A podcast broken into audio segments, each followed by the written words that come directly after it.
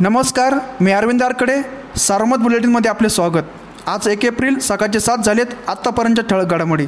श्रीरामपूर पंचायत समितीच्या सदस्या डॉक्टर वंदना मुरकडे यांचे भारतीय राष्ट्रीय काँग्रेसच्या गटनेतेपदाच्या मान्यता देण्याच्या जिल्हाधिकाऱ्यांच्या आदेशास आव्हान देणारी पंचायत समिती सभापती संगीता शिंदे यांनी दाखल केलेली याचिका उच्च न्यायालयाच्या औरंगाबाद खंडपीठाने नुकतीच फेटाळली आहे. अशी माहिती डॉक्टर वंदना मुरकडे यांचे वकील ॲडव्होकेट राहुल करपे यांनी दिली आहे. श्रीरामपूर पंचायत समिती दोन हजार सतरामध्ये झालेल्या सार्वत्रिक निवडणुकीत भारतीय राष्ट्रीय काँग्रेस पक्षाच्या संगीता शिंदे व वंदना मुरकडे यांच्यासह एकूण चार सदस्य निवडून आले होते. तर विरोधी पक्षांचे चार सदस्य निवडून आले होते. जिल्ह्यात कोरोना रुग्णसंख्येत झपाट्याने वाढ होत आहेत वाढती कोरोना रुग्णसंख्या रोखण्यासाठी जिल्हा प्रशासनाने कडक अंमलबजावणी सुरू केली आहे.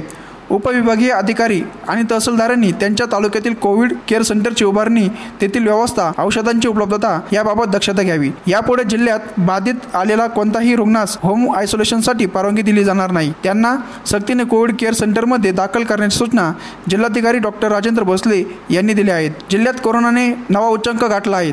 मार्च महिन्यातील सर्वाधिक रुग्णसंख्या बुधवारी नोंदवली गेली असून एक हजार सहाशे ऐंशी जणांना कोरोनाच्या संसर्गाचे निदान झाले आहे. तर एक हजार तीनशे अडोतीस रुग्णांना उपचारानंतर घरी सोडण्यात आली. आता उपचार सुरू असणाऱ्यांची रुग्णसंख्या सहा हजार सातशे चौदा इतकी झाली आहेत नगर शहरात सर्वाधिक चारशे तेहतीस रुग्ण आढळली. त्या खालोखाल राता संगमनेर श्रीरामपूर कोपरगाव आणि कर्जत तालुक्यात रुग्णसंख्या शंभराच्या पुढे गेली आहे.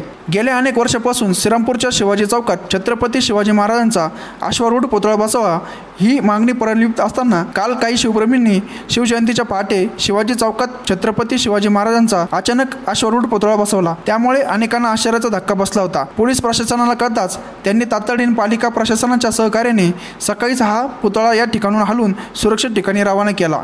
या तत्परतेने शहरात शिवजयंती दिवशी कोणताही तणाव झाला नाही. जिल्ह्यात वन नेशन वन रेशनची अंमलबजावणी करण्यात येत आहे. पण राज्यातील कार्डधारकांना नॅशनल पोर्टेबिलिटीद्वारे धान्य देण्यात येणार आहे. तशा सूचना रेशन धान्य दुकानदारांना देण्यात आल्या आहेत. तसेच जिल्ह्यातील लोकांनाही आता गाव तालुका जिल्ह्यातील कोणत्याही रेशन धान्य दुकानातून आपले धान्य खरेदी करता येणार असल्याची माहिती जिल्हा पुरवठा अधिकारी जयश्री माळी यांनी दिली. पर राज्यातील नागरिक जिल्ह्यात मोठ्या प्रमाणात राहत आहेत.